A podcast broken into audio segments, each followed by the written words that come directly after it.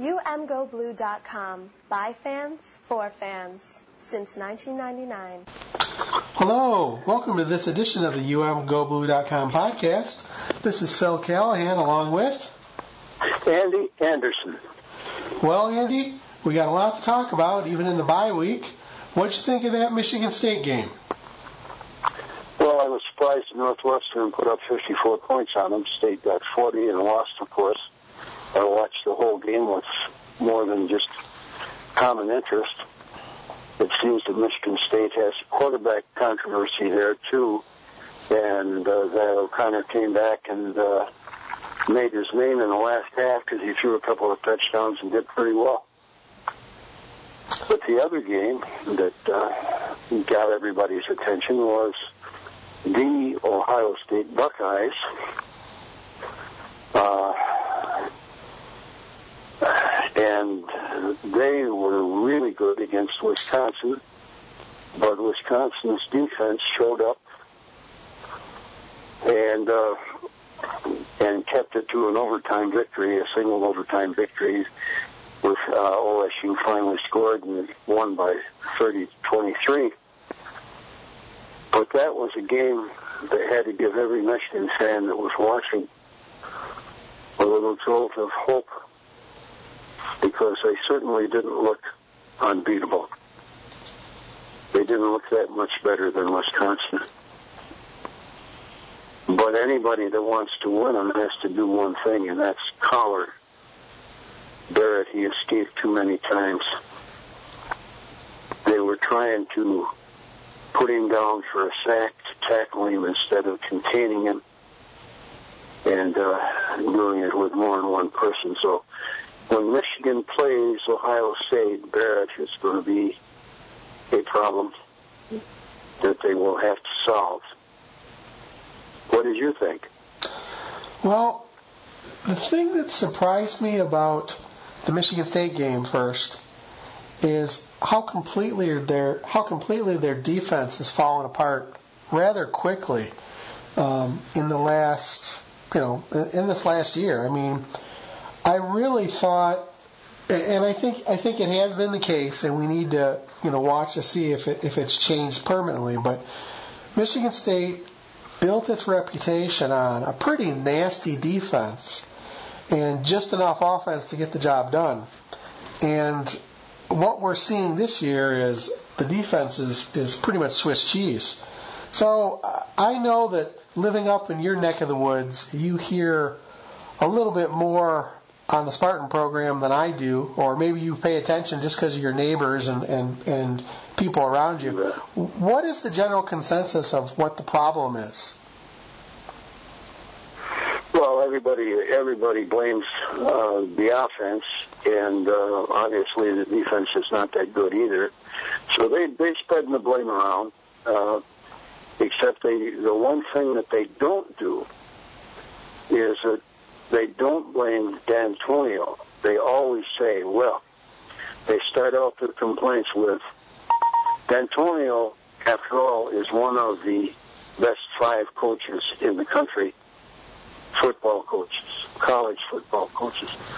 But this is wrong with the defense. This is wrong with the offense. They, they are complainers, just like Michigan, Michigan fans, and it's hard to put a nail on it, but quite often they blame the fact that the two best linebackers that they have, Bullock and I think you say Areski, I'm not sure how you pronounce his name, that those two are out with injury.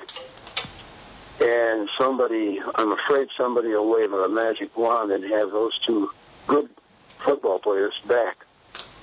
You know, Andy, the only magic wand they've been able to produce in East Lansing is one that usually gets people sprung out of jail. So I'm not expecting to see those guys back.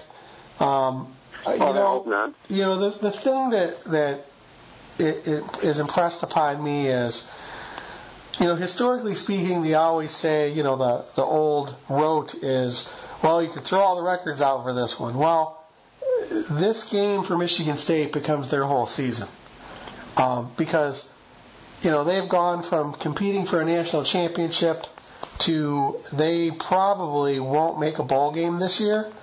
So the only thing they have left is to trip Michigan up.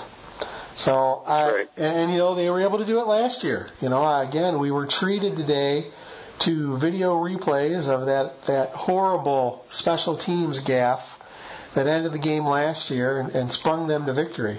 So uh, you know as much as you know every team says their next game is the most important game, I got to believe that Michigan State has the Michigan game circled, and we just found out that toe will meet leather at noon, so it's going to be an old-fashioned battle in the uh, in the sunlight, and uh, definitely looking forward to it. Um, you know, as far as Ohio State goes, you know, watching Ohio State and Wisconsin, it's interesting to me because watching Wisconsin, they are built like an old style Big Ten team um, Absolutely. And and you know it's funny because they say that you can't win with that old style football, and yet Wisconsin seems to be doing pretty well. Now they lost to Michigan on the road. They lost to Ohio State, but again, it took them to overtime. And you still have to think that they are the leader coming out of the West. So I'm thinking that I would not be surprised whichever team escapes the East Division I wouldn't be surprised to to uh, see them face um, Wisconsin. And, and right now, I mean, you, you got to say the odds-on favorite are for Michigan or Ohio State to to play Wisconsin again. So yes. so again, you know, when I saw the game, I thought that Wisconsin did a really good job of showing how you can contain Ohio State. And you know, again, the the main thing that gives me pause is that Michigan's going to be heading down to Columbus and, you know, I, I always, you know, I go with the old standard that, you know, if, if two equally matched teams face each other, you got to give the nod to the home team.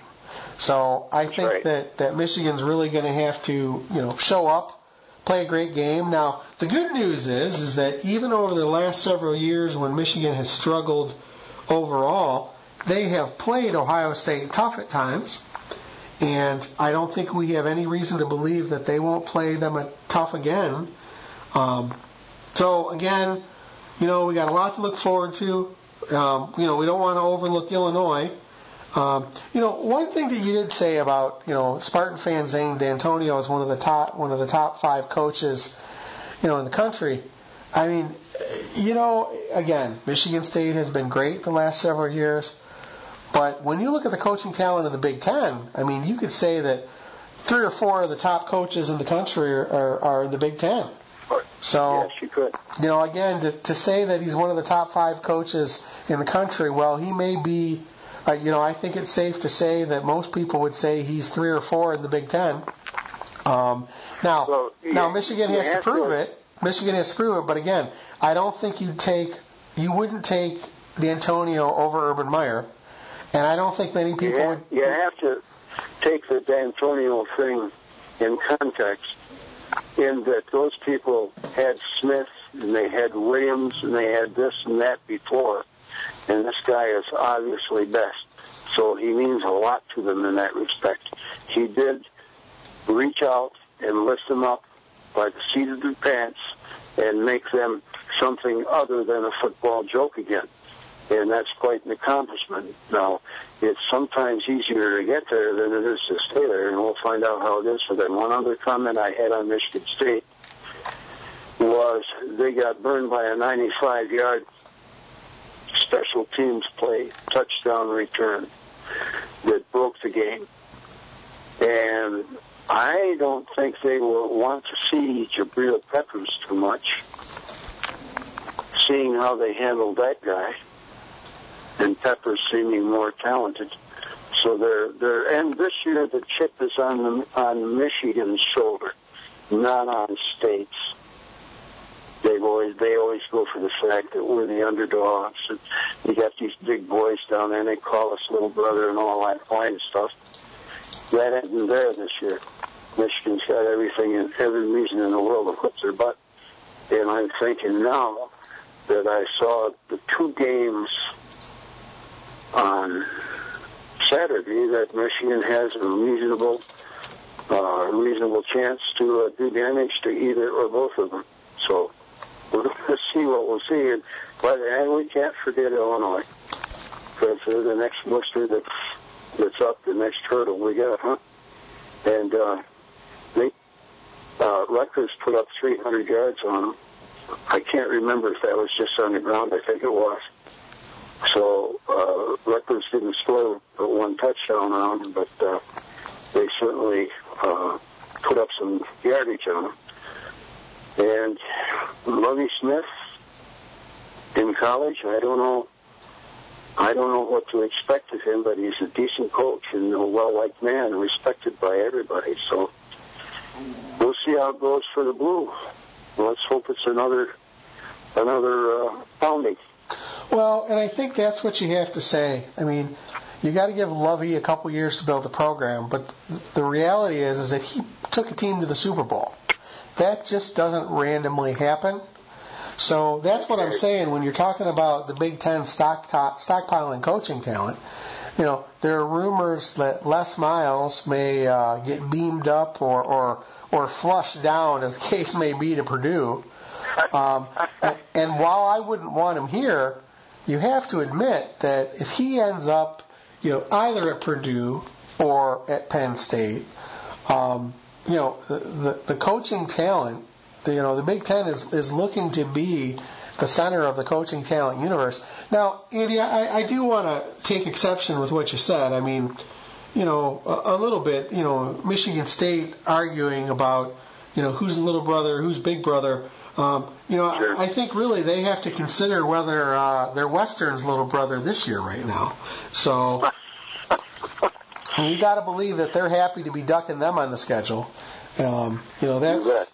And, and, and again, I mean, it's it's fun to take shots at Michigan State because you know they have really put the hammer down on Michigan the last. You know, again, they've really turned the tables the last two coaching regimes. But the, but I think. And they talk they I, talk as much trash, at least to me, and around here, being in proximity of, of East Landfill. Uh, they talk a lot of trash here, and it's nice to have them quieted down. They're they're not on the sites as much anymore on the Michigan sites, which they patrol regularly when they're winning. And they will probably, I'm thinking, they probably won't be back until basketball season, and that's a welcome rest for me.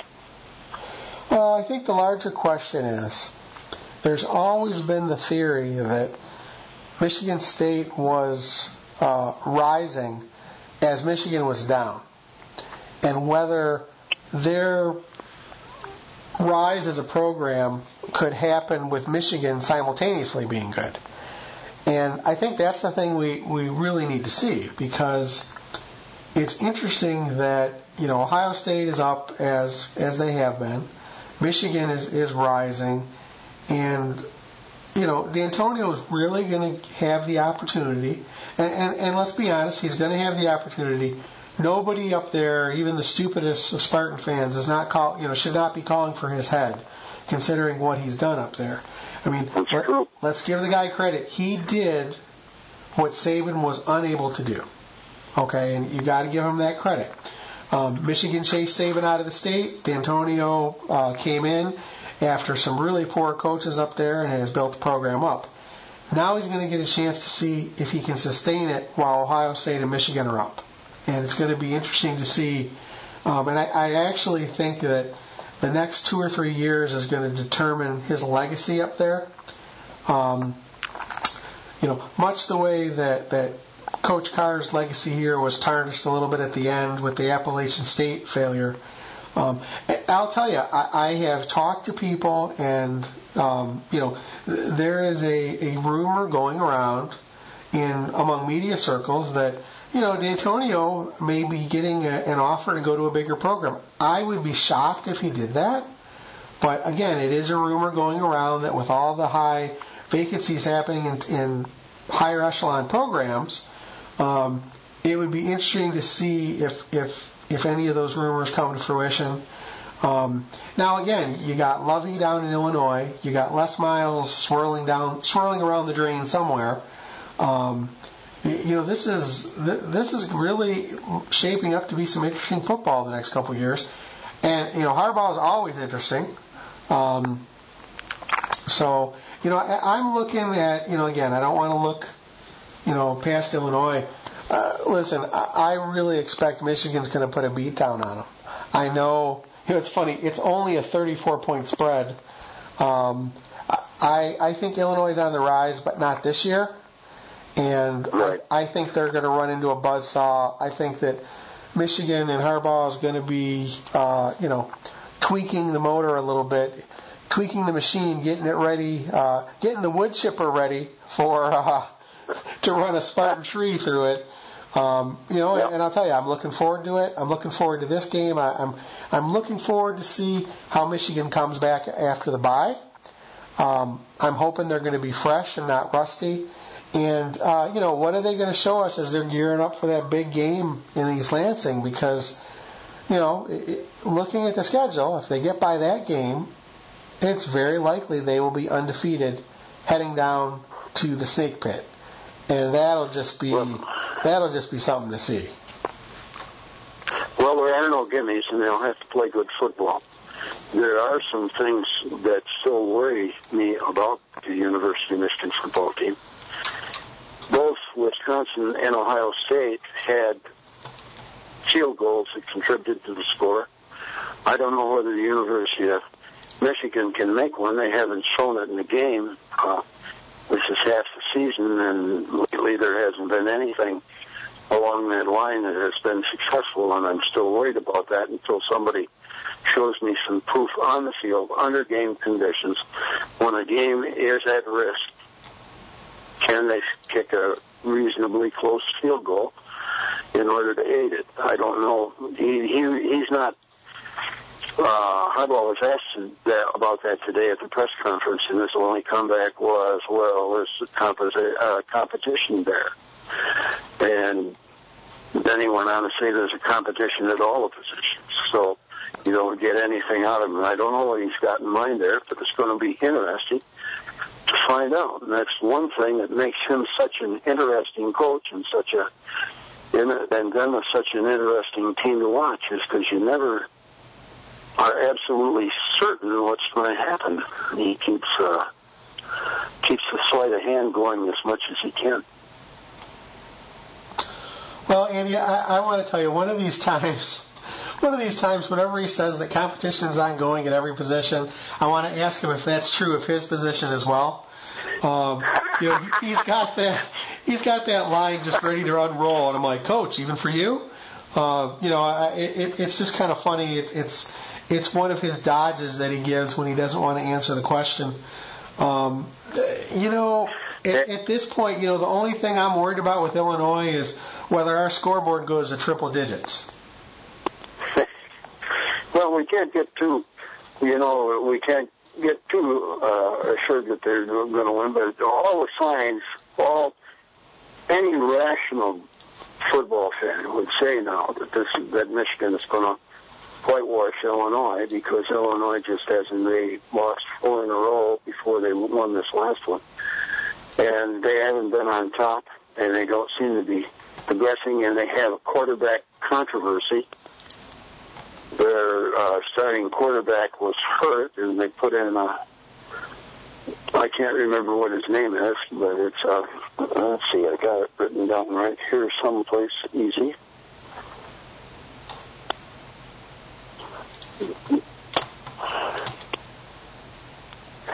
Can't read my own writing. G C R O V E N and the first name is spelled C H A Y C E, so that's got to be Chase. And he he apparently has uh, taken over the job and will be uh, the adversary against Michigan Saturday. So, you know, when you have to change quarterbacks in midstream, it never really signals a team that has a real future. Wait a minute, are we are we talking about Michigan State or Illinois? All right. Well, I think that's going to do it for this edition of the UMGoBlue.com podcast. This is Phil Callahan along with Andy Anderson. Go Blue. Thank you for listening to the UMGoBlue.com podcast. All rights reserved. Search for umgoblue.com on iTunes. Go Blue.